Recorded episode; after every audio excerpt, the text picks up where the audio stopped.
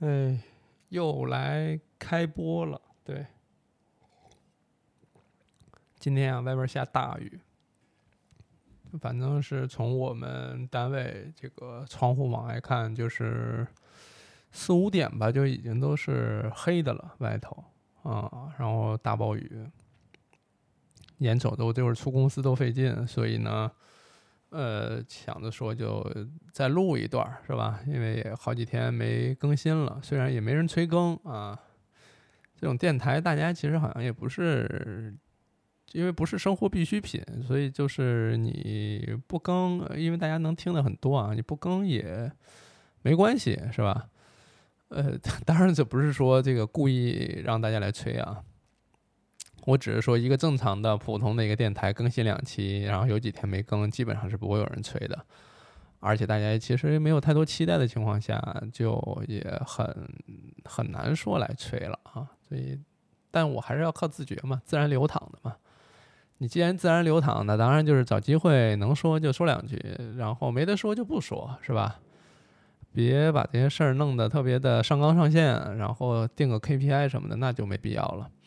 而且特别，当我制定了这个所谓自然流淌之后，包括你一个普通电台之后呢，呃，我虽然同步了好多平台，但是我并不是多关注数据，嗯嗯，然后包括什么评论什么的，当然它这些软件都会有一些提醒嘛，就是单日提醒你一下，有五十条评论了，这边播放是多少了什么之类，它会提醒，就是希望让这些数据。怎么讲？裹挟你，还是说让这些数据不断去刺激你，让你去做出更多的内容？但是老娘我就不吃这一套，是吧？我不看那些数据，你这你你推给我，我也不关心。嗯，对，没那么关心啊。你当然你也不是说这个蠢，就是看不懂那些数据，也能看懂那些数据，但就是没那么期待。多了少了，其实都还好。你想想看，你就算关注者多了，多了很多。那可是你，你微博上已经两百多万关注了，你对比这个播客这边几千关注，它其实你怎么评价多或少呢？因此，所以就不要太关注这些啊。上期呢，有人说说这个废话太多，所以听了三分钟，看在是老六的面子上，听了三分钟，发现还是废话，所以就直接跳走了。对，就是这个特别坦诚，特别好。就是你如果确实觉得这没什么意义，也不想说花时间来听这个，或者说就听的这个，我就希望你三分钟一个知识点，五分钟一个系统总结，你十分钟你最好还能给我知识回复回顾一下，对吧？就是类似这种，就相当于我们有时候去看脱口秀，就希望十五秒一个小梗，一分钟一个大梗，五分钟一个爆梗，就是对吧？大家的期待是这个样子的。那您得掏钱呀，是吧？对吧？你脱口秀，你们得买票去听这个嘛，是吧？咱这播客不得免费嘛？所以啊，就是期待没那么高啊。所以如果说听着浪费时间，觉得没劲啊，确确实应该一别两宽。时间有限，你别浪费你的时间。对你一浪费你的时间，我不难过吗？我跟着难过，我嘤嘤的哭泣，是吧？把枕头都哭湿了啊，还得花钱买枕头，你说，哎，浪费钱啊！从这个节约成本的角度来讲的话，咱就都别哭啊，都别那什么。这期想聊什么呢？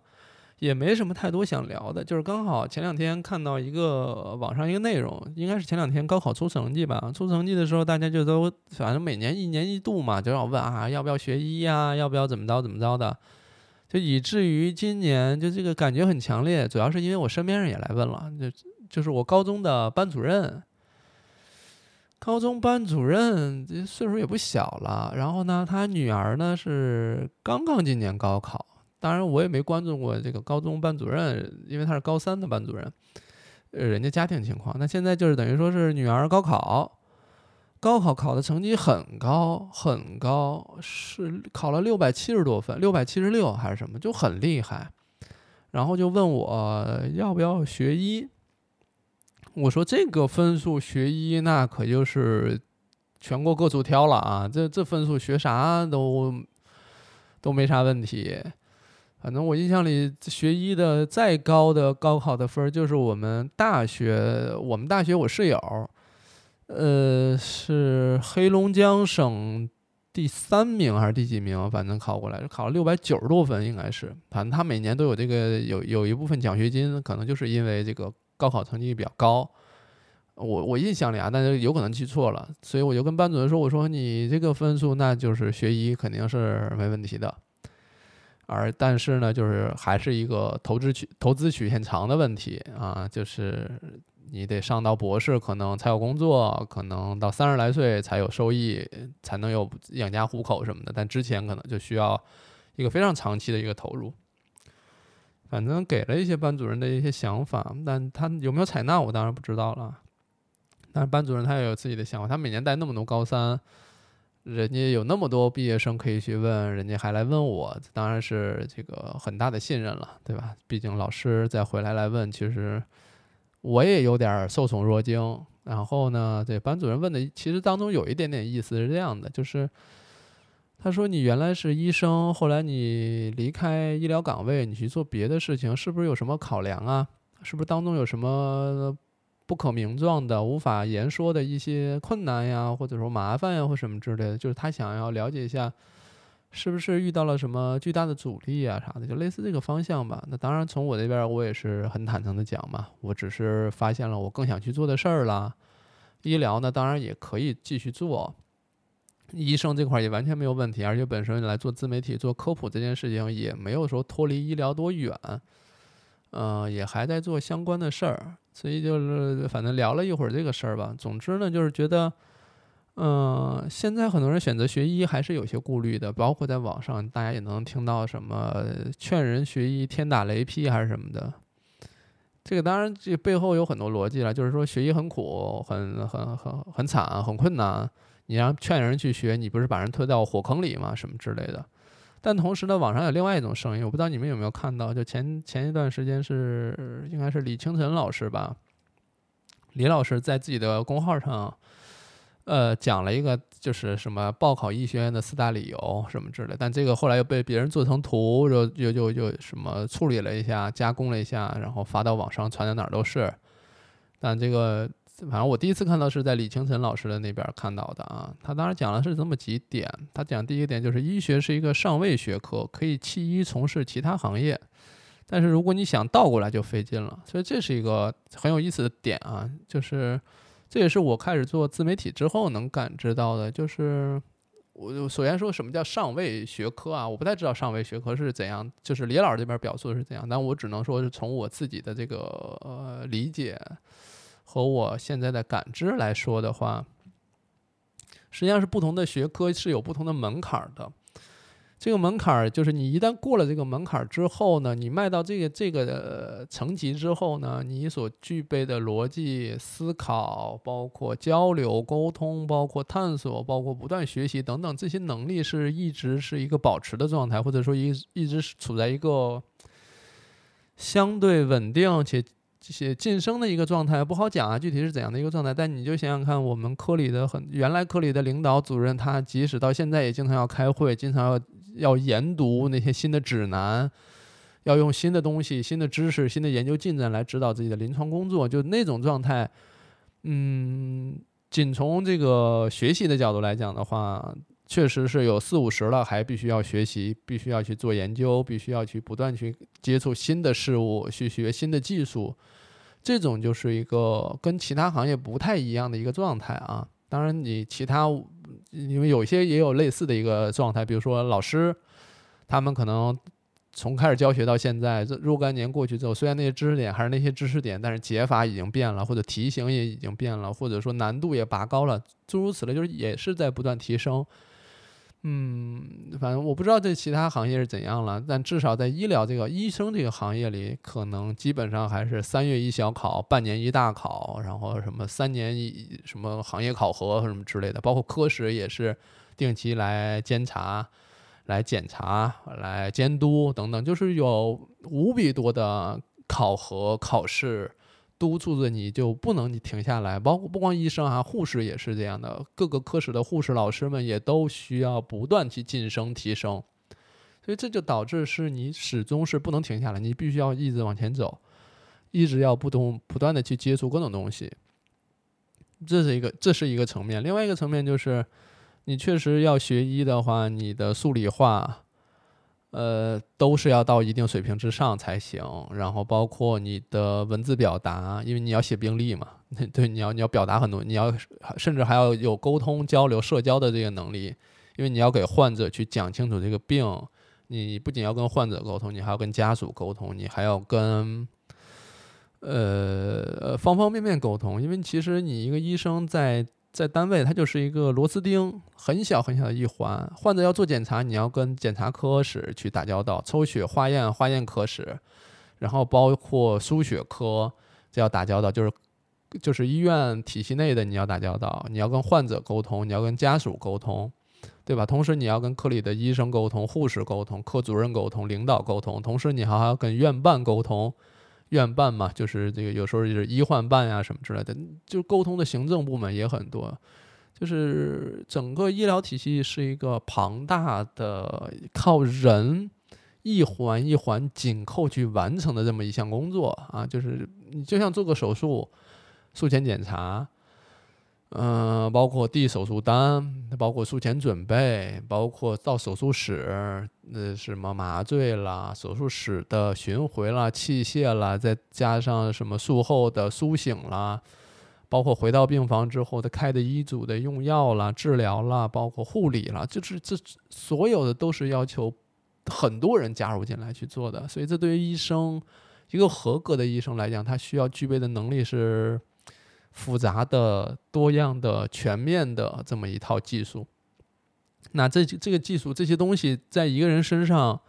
达到一定水平之后，他要再去做别的事情，其实就相对来讲容易一些。当然，它不是最容易的啊，还有可能就其他的专业方向是可以，但只不过从这个角度来讲，医生这个或者临床医学这个专业，呃，它。需要调用到或者需要培养的你的能力是更全面的，或者说更多样的。这意味着你去干别的事情也能够干得比较好一些，就是比较容易一些。嗯，我举个这样的例子吧，就是比如说我们公号第十一真实，这个大家都知道。那我们有时候比如说要接一些广告，接一些推广。那从我们的角度来，从医生的角度，你要去理解一个护肤品它当中的原理，它中当中的效果，相对来讲就没有那么难，对吧？就对于我们来讲，包括我们要去理解一个保健品，有时候你你也看到我在网上经常去去去，有时候啊之之前去撕一些保健品当中成分是虚假的，它是没有那些效果的，或什么它的效果是夸大的，为什么可以去看明白这个东西呢？就是因为。它用到的逻辑、用到的基础知识的层面没有那么深，它跟我们医学在临床上用的那个东西呢，就是，嗯，相比较而言就简单了一些吧。我我不知道你怎么讲，就是你如果你本身是学油画的，现在让你来去去去评价一幅简笔画，你大概率可以看得出来这个简笔画的情况。包括假设你啊，这个举例可能不太合适啊，可能会对有一些冒犯，因为我啊。确实不在我的专业，虽然我以前也学过画画啊，但它确实不是我特别专业。就是比如说你是呃学素描的，对吧？那你去评价一个简笔画，其实或者说让你去画一个简笔画，相对来讲就没有那么难，你这是相对比较容易去实现的啊。但如果你本身就是不会画画，让你现在去画一个简笔画，那就比较复杂了，对吧？就比较难，就有时候你可能可能那个难还不在于说你真正把它画出来。而是你在下笔那一瞬间，你是缺乏信心的，你是缺少自己笃定的信念的。就比如说，如果你是学数学的，让你去学金融、学什么会计，就这些，其实你你会觉得这些事情好像没有那么难理解，那么复杂。但你要说对于我来讲，就财务这块儿啊，就是什么会计、就金融这块儿，我就觉得对我来讲很难，对吧？就是因为我数学也一般，但你说那些能。很难理解吗？也不是很难理解，就是你要下下功夫，你要使劲去学也 OK。但就是我冷不丁让我去搞那个吧，我也觉得我就不太能看得懂，不太明白。所以你想想看，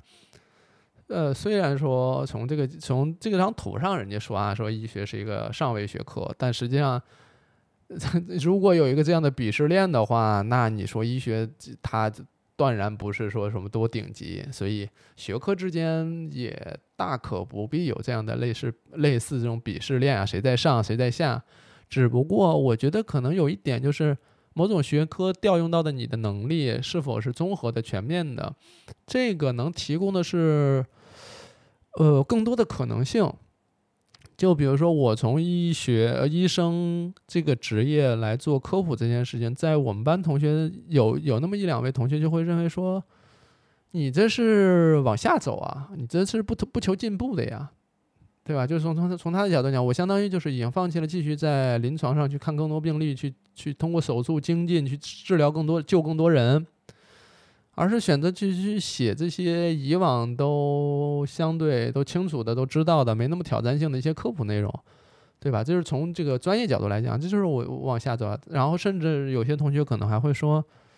说这有什么难的呀？这不就是这个用文字去忽悠别人吗？你就写就完了嘛？这没什么难度，没什么门槛儿。”这就是在医生眼里，我们来做科普这件事情，其实就是往下走的。这个我在之前的那个。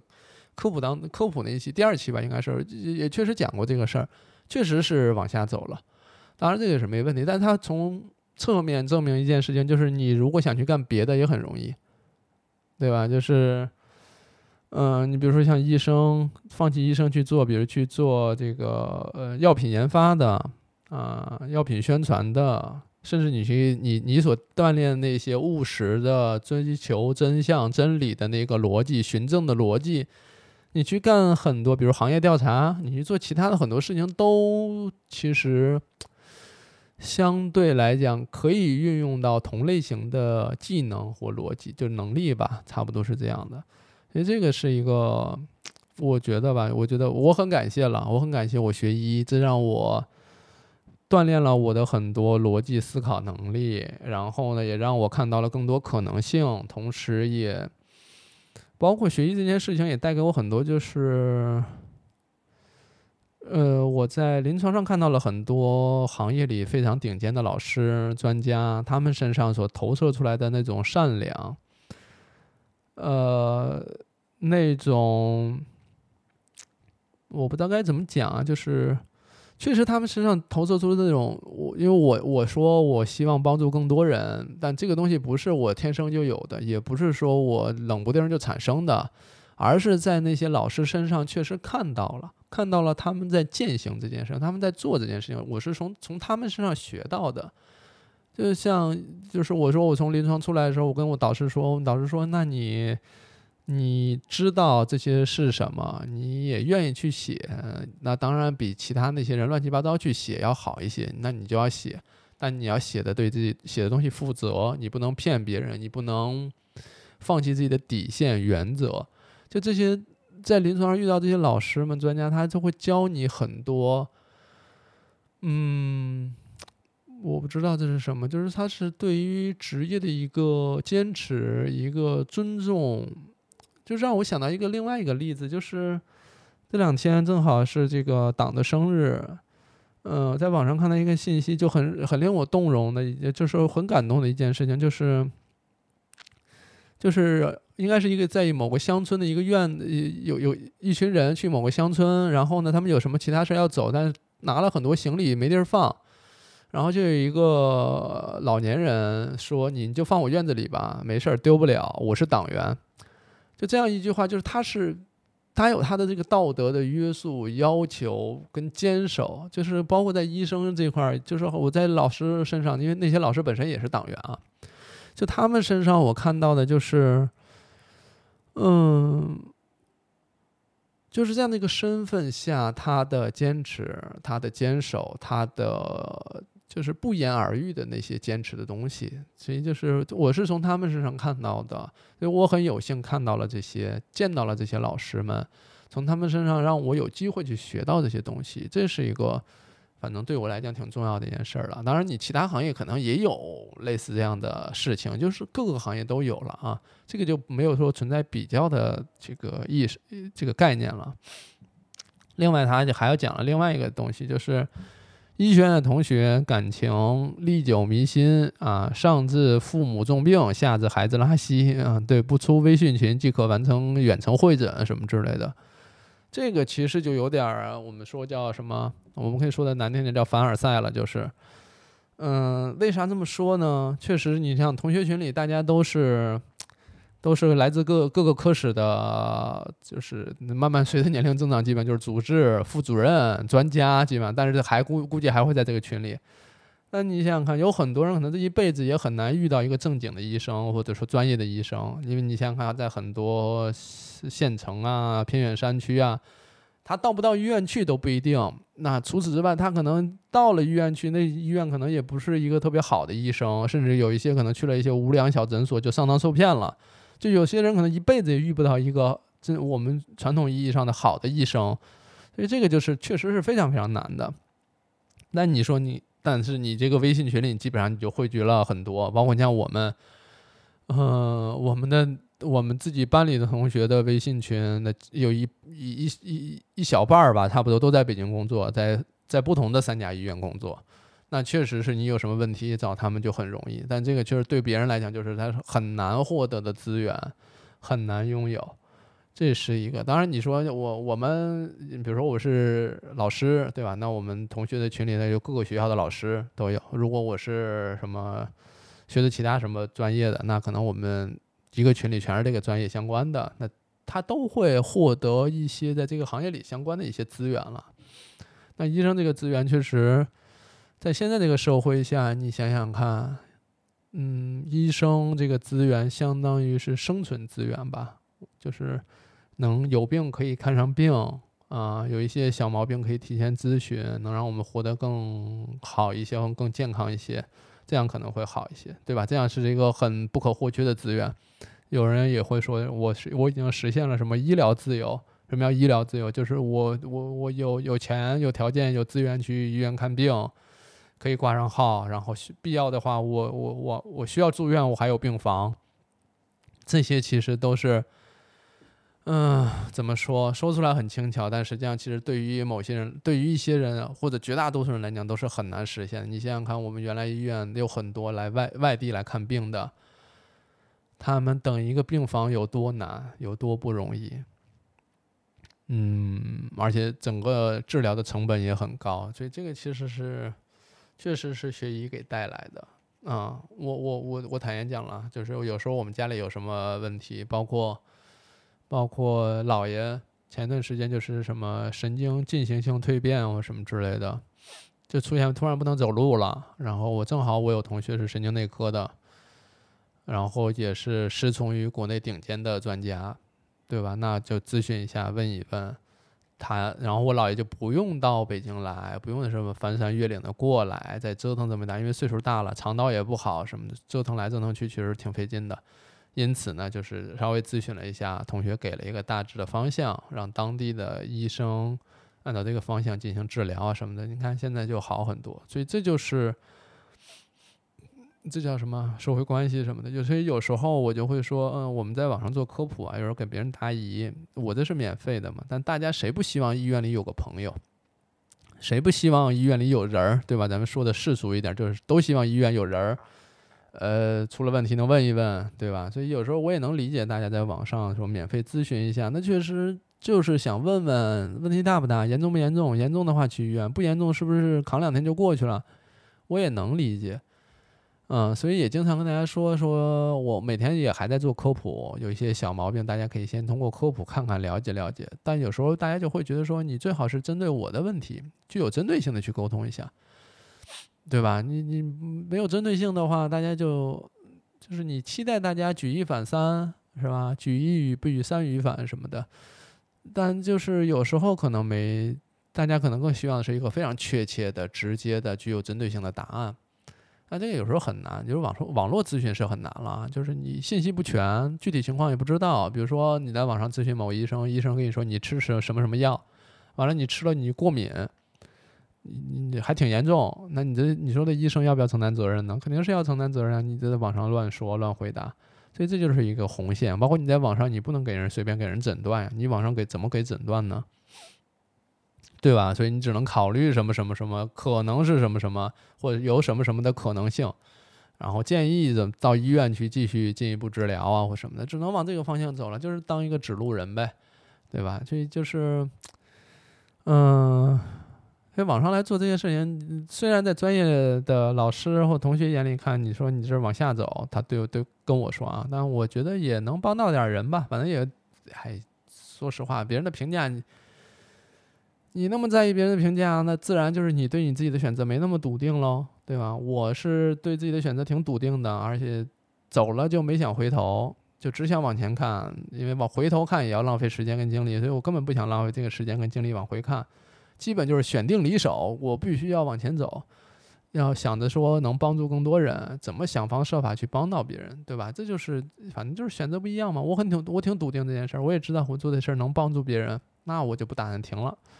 呃，别人的评价反正也是该吃饭吃饭，对吧？线下吃饭聊天什么的都正常。平时，但是啊，确实同学约吃饭，反正叫我的是越来越少了，不怎么叫我。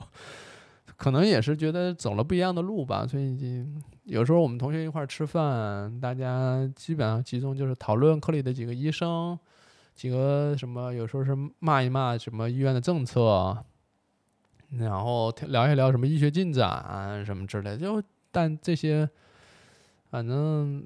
怎么说呢，就是可能会呃共同话题会少一些吧。对，但但你说这么多年的同学朋友什么有事儿需要帮忙，当然也行。那就比如说我有的同学他也想搞自媒体，他也想来搞科普，那我们分享分享交流交流也行，对吧？他可能能起步稍微快一点，能少走点弯路啥的。对，这个也是。但是你嗯，我想想看这个怎么说啊？我之前在网上还写了，我说这个选医学医当然是也可以了，但只不过如果你选择学医，尤其是当然专指是临床医学啊，呃，但我不希望你把当医生作为一个唯一的出路。就是有人确实是按部就班，就觉得我当医生啊，我学医，我这辈子当医生，医生就是住院医。主治、院总、那什么副主任医师，然后主任医师、专家、教授，最后能不能拼命当一个院士？这是就是人生这条路嘛，就是这样的一个路。很多人是这样的，确实是这样。但在临床上，你也看到，我也能看到一些医生啊，就是有一些医生就是在体制内待的是很舒服的，然后他也会抱怨啊，收入少了，工作很累了，很痛苦了。呃，成就感的什么边际效应递减了什么之类，类似这样的也会说，但是吧，你真让他让他离开，他也不会离开。就他在体制内的这个框架下，他也有一定的收获，有一定他的生活所需的满足。真出去了吧，倒也就完挑战更多，机遇更多，但也更痛苦，未知数也更多。所以他那张图上说，第三点就是。医生罕有失业啊，尽可以成为什么金字塔上什么名利双收，就刚刚我讲那些主任专家什么之类的，退可以直接躺平做万年主治，就是你当主治，就是你在临床上干活呗，啊，治病干活。我也有确实见过有老师四五十岁，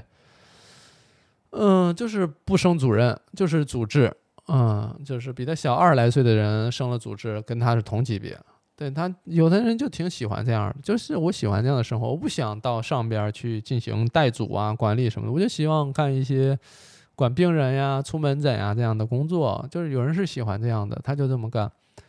嗯，当然这也还是只是在我前面所讲的那条线上了啊，就是那个职业发展线路上，你当然可以选择很多其他的路线，尤其是现在的包括互联网、包括社会的变化。呃，会衍生出很多新的行业、新的职业方向，包括你想想看，在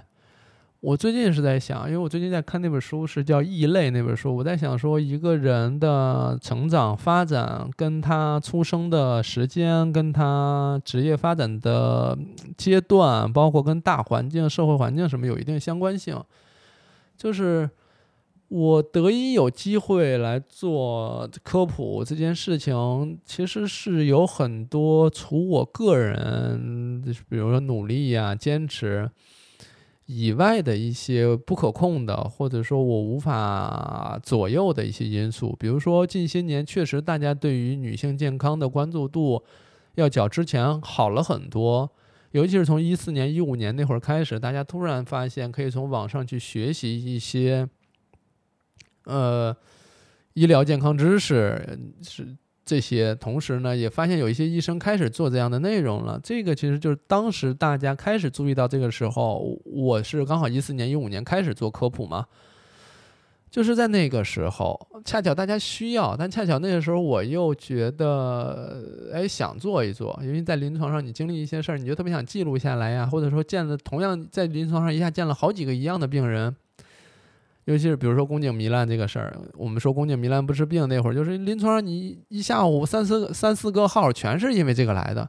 来了你检查完发现是不是这个，然后你就让他回家说放心，不用担心，这不是病，现在已经不用治疗什么的。来一个是一个，来一个是一个，都是这样，你就会想说，那网上是不是这样人更多呀？你就忍不住想要去做一做，写一写。这但那个时候恰巧也是大家对这些东西开始意识到它的重要性，开始觉得很重要，想要看一看的时候，所以开始看了嘛，对吧？那你说要再往前十几二十年，对吧？你再一个往前一个推个十年，那可能比如到零几年。那可能人们就也有这样的需求吧，但可能就没那么强的这样的需求，我也不知道。或者说你到现在你再开始去做科普，但网上的科普已经非常非常多了，多如牛毛。你再去做吧，就是有你没你都行，有你一个不多，没你一个不少，就是这样的一个状态，就是又错过了这个时间。所以你想看近几年新出来去做科普的医生就少了很多。有没有有？你比如说像抖音啊，哪里有很多，但是那些你，嗯，怎么说呢？反正我不好讲了。包括其他各个平台都有很多，但是不好讲，就是因为我我猜想是不是这个时机也有一定的关系啊？而且我也不是说我得了便宜卖乖啊。就比如说，呃，那个女生呵护指南，就是我写那本书。我一直在想这本书为什么可以卖，突然就卖的挺多的，就是它是远超过我和出版社的预期的，就是没想这本书，因为这类书他们之前出版行业是有自己的预判的，这种生活类的、科普类的书，就是他们心里是有数的，不会说突然一下就是完全跳脱他们多年从业的老师的一个常识，说突然卖的很很很火爆，所以这本书。大致是在大家的一个预判当中，大概能卖多少？但是，一一旦上线之后，就就很明显超过大家的预期。这就意味着是一定有一些，就是是是突破了，或者说，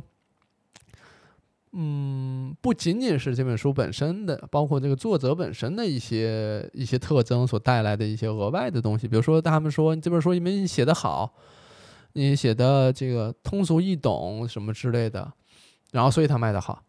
但可是你通俗易懂的书很多呀，你你你你写的好，写的幽默诙谐的这些老师们也有很多，包括现在也还有很多这样的书出来，但那为什么呢？所以我就在猜想这是一个什么样的环境，所以我就同看了看同时期在出的类似这样的书，会发现在同时期，嗯，就是关于女性健康科普的书。上一本书已上一个卖的很好的书已经是四五年前了，那在同时期呢，就很长时间都没有类同类型的书了，或者说能够相嗯，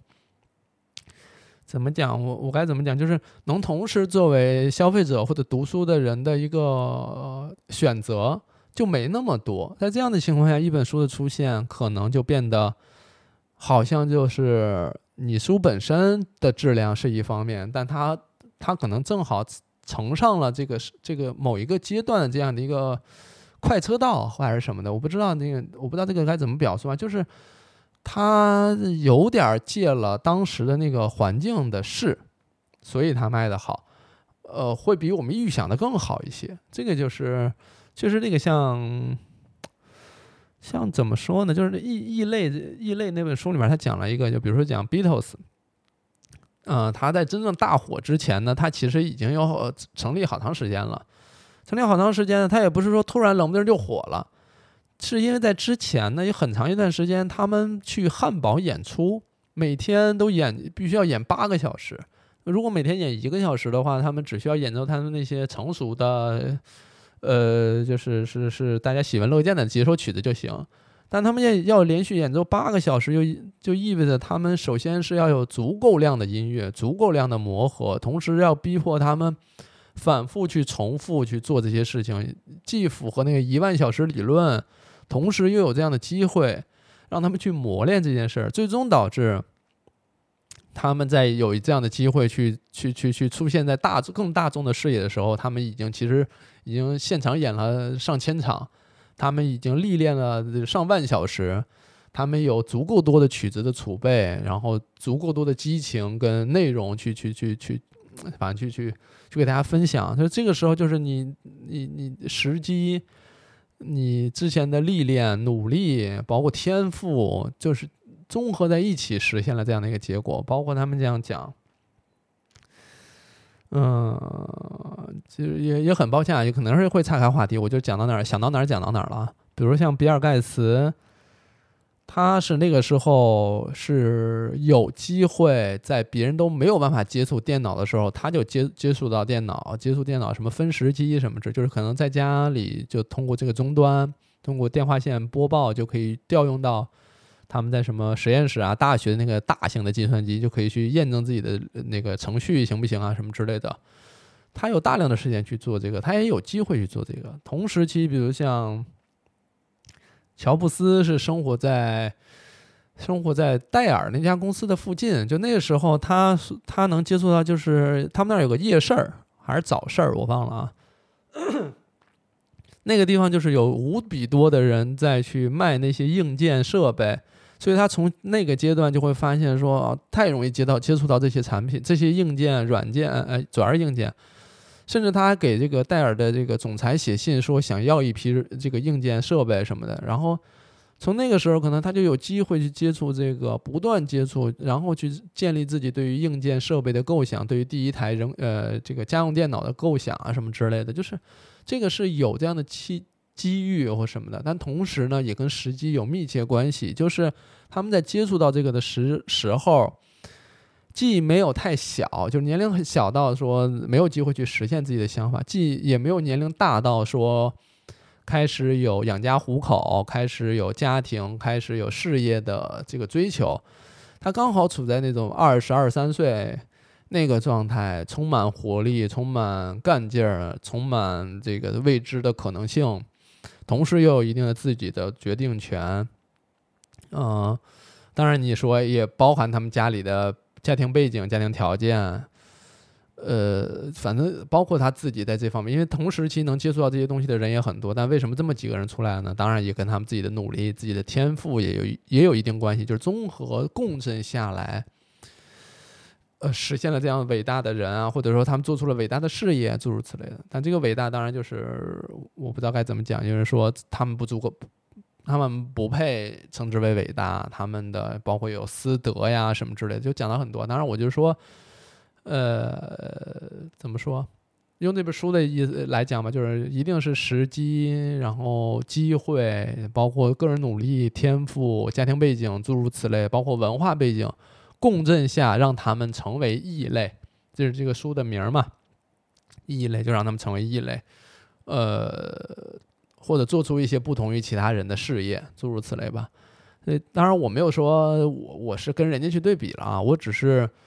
呃，这本书给了我一些灵感，让我去想我既往去看我既往发生的那些事情，因为有些是解释不了的，就是你你你很莫名其妙的你把这件事情做了，然后这个结果也出乎你的意料，完全不在你可控范围内，那你要去想为什么是这样的？那这些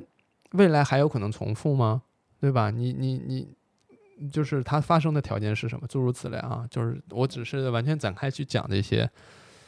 嗯，所以就是回归到医医疗或医生这个行业本身，就是你你不要觉得这就是你唯一的选择了，它还有很多选择，你可以去干任何你想干的事情啊，只要你是。呃，怎么讲？没有停下来，不断努力，不断突破自己，不断尝试，是向好变化。这当然牵扯到另外一个事儿啊我们说向好变化这件事情，也是一个很很值得讨论的点了。就是我们并不会说我们拥有了多少钱这件事情就高兴。那我们高兴的是，高兴在于说我原来没钱，我突然有钱了，我会高兴。那你相当于当你有一百万的时候，你然后你。过了半年，你变成一百零五万了。过了半年哦，你变成一百零五万了。那你想想话，你想想看，你会高兴吗？对吧？就是你时间的变化带来的钱的增长这件事情，它确实是增长了，但是这个增长你是你满意的吗？你对吧？钱也确实多了，那你可能就没那么高兴了。但你要是说我从五万块钱过了一年之后变成一百万了，那你说你会不会高兴呢？我我猜想大概率会高兴，会觉得很有很有幸福感吧。所以这种就是一个。呃，变化带来的感觉，就是你向好的变化本身可以带来幸福感和快乐，而不是说我就是好了，就就就就你比如说，你从没有房子到有房子，你从租的租的房子从原来的一室一厅到你现在可以租得起两室一厅，这个变化本身是可以带来幸福感的，这叫向好的变化。我是觉得啊，就是你从原来不知道到知道，这个过程是很快乐的。呃，这个结果是很快乐，但这个过程有时候可能是痛苦的，因为你需要努力嘛，你需要学习嘛，学习本身就是痛苦的嘛，所以这个我觉得，呃，是我们对向好的理解，或者说这个幸福感来自于从无到有，从小到大，从零到一，嗯，呃，就是这样的，它这个变化带来的啊。那最后还有一个说的第四个理由，嗯，就是说医学生品格高洁啊，这个当然就没法说了，因为任何行业都有害群之马，或者说人群当中就总是有固定比例的一些人，他是不那么高尚的，或者他不那么道德完善的，或什么之类的，所以你很难讲说医学生都是品格高洁的，这个就嗯，一定是有一些比你你行就是什么医生当中也有害群之马呀。对吧？那你一定有嘛？就各个行业里都会有，但他后边讲的是从不嫉妒比自己优秀的同学，毕竟同学越优秀，自己生病的时候就越安全。这个吧，就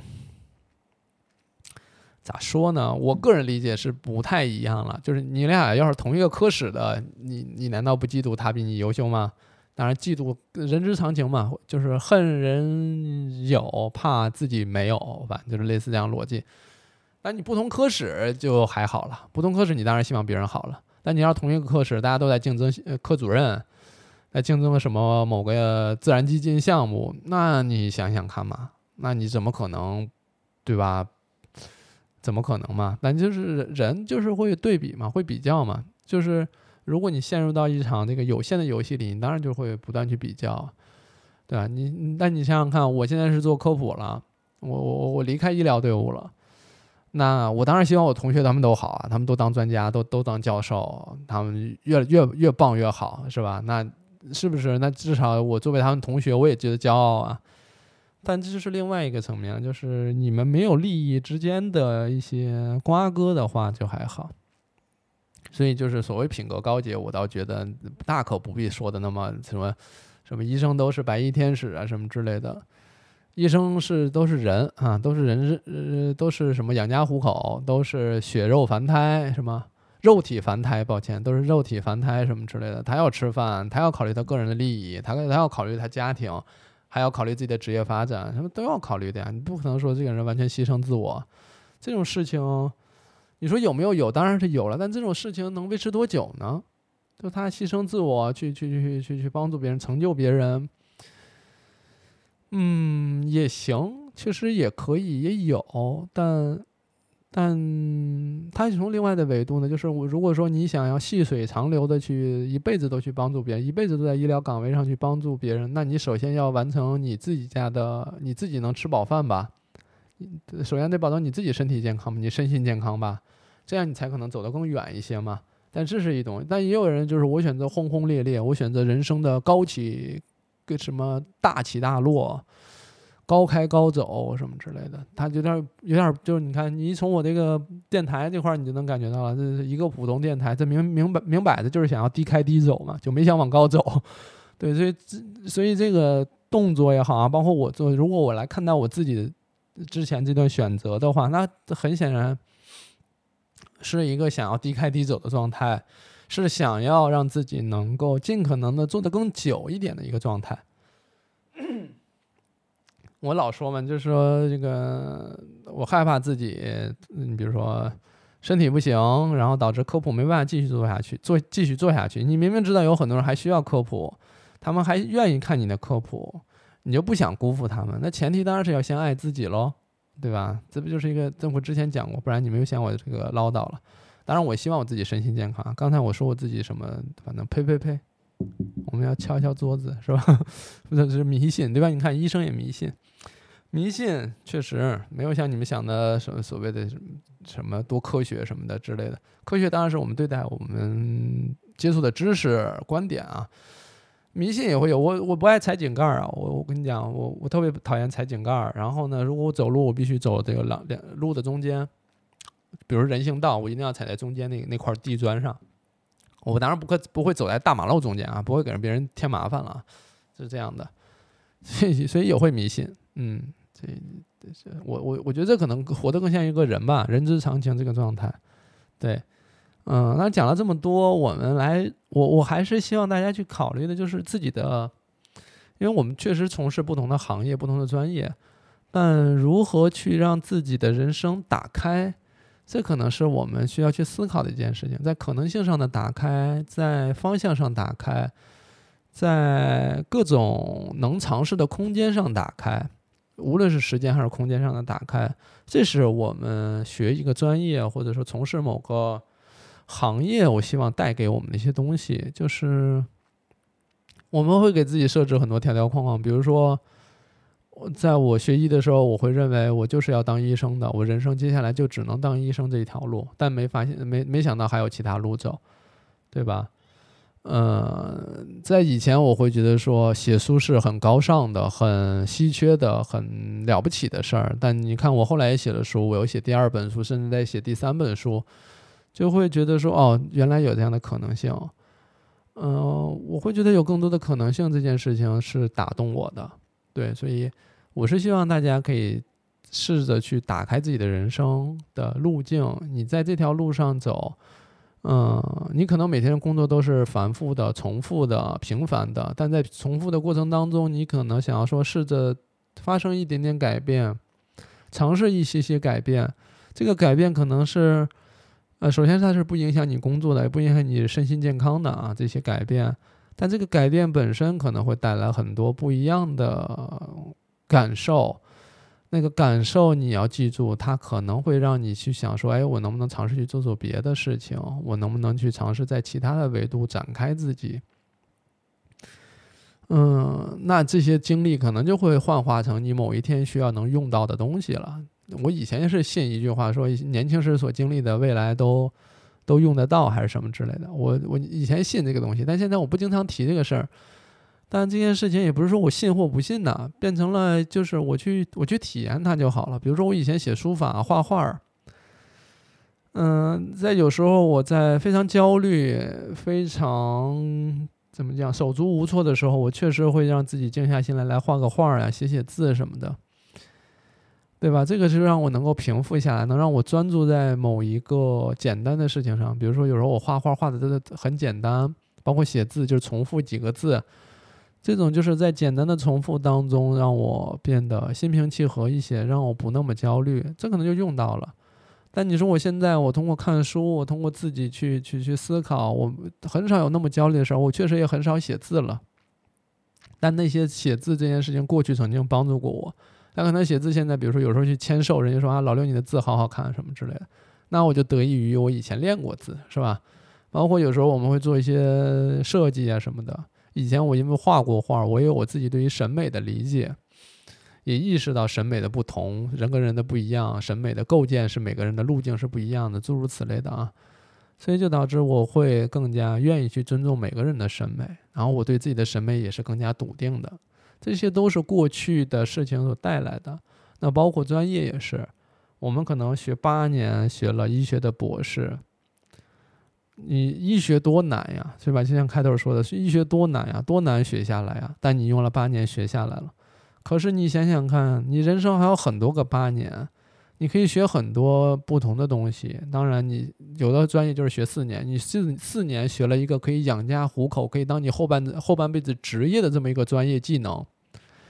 四年就学会了，你就可以去干这个了。那你还人生还有很多个四年，你很难说在坐在教室里去系统去学习，但你还有很多个时间去学习其他所有的东西，很多你想学的或者感兴趣的东西，你都可以去学。这人生不就从其他维度去展开了吗？所以这也是我之所以讲这个，完全是因为我个人确实是喜欢这样或者喜欢这样的人，也希望自己是这样。就像就像我们有时候看到说，这个有一个医生很棒很棒的外科医生，但他下了班之后，他可能是是一个摇滚乐队的主唱，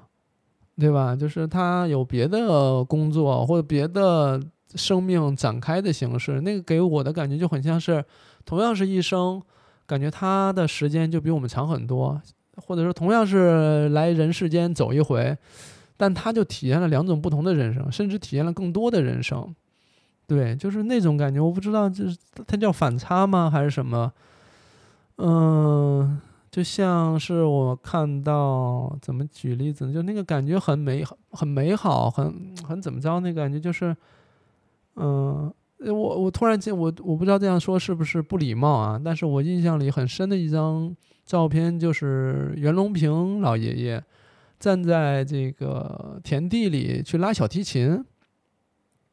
就那个感觉，我我我不知道就是这样去怎么讲这件事情，我不知道这样会不会冒犯，但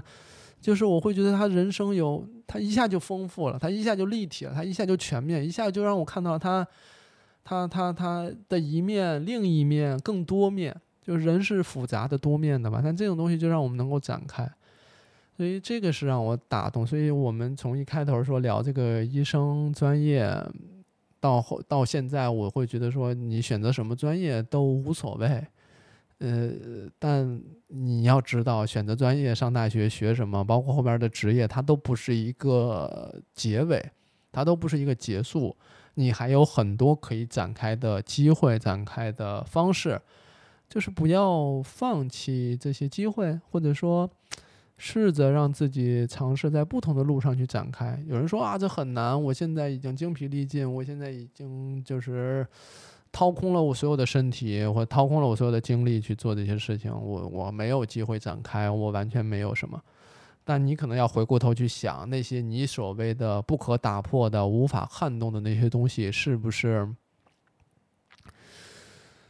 嗯，是不是一些后天加上去的，或者说我们主观意识上加上去的条条框框？你再回归到本质上来讲，只要我们合法、合情、合规，不去伤害别人，那那些条条框框的设置还是否有必要？对吧？就类似这样了。我只能，我我我没打算当什么青年，什么当当什么导师，给着大家灌什么鸡汤什么的。我我我，首先我不配啊。另外，因为我也是头一回火，我只是说把我的体会分享给大家，交流交流出来。所以这种参考不参考是没有什么太大意义的。我只是说，我在试图去理解。不同处境下的人该怎么去展开自己？你不能光说你你应该展开，那是怎么展开？那我这吃饭的饭都吃不上，我还展开什么呀？我展开，对吧？所以就是我在想说，是不是可以有一些可以突破的地方吧？那仅仅此而已，仅此而已，大概是一些这样的想法。对，所以因为这个没法没法直播啊，至少现在是没办法直播的，所以我这边也确实，我想看看时间。七点二十四，我不打算说放到明天。我想想看要不要放到明天，因为今天这个日子适合不适合去推？嗯，或者就明天吧。我今天录完，嗯，然后明天可能要再去听一遍，看看有没有什么不合适的。嗯，反正我接下来我反正我一听讲完一遍下来，我倒觉得还好了。嗯。如果有不合适的或冒犯的话，那当然是首先还是要道歉啊，肯定是无意冒犯的。嗯，另外就是供大家参考吧，就是这没什么决定性，因为你看，我想这些东西既没有做过什么研究调查，也没有，也没有什么数据，也没有什么循证方面的证据，所以就是完全让大家听个乐呵，听完之后咱们供个参考啊，就完事儿。啊，大概是这样吧。那我们今天就这样吧，也没有什么太多的，嗯，至少今天讲到这儿，我就觉得挺挺挺好的，挺满意的，没有什么太多了。那今天就这样，感谢大家来收听，嗯，我们下期再见，拜拜。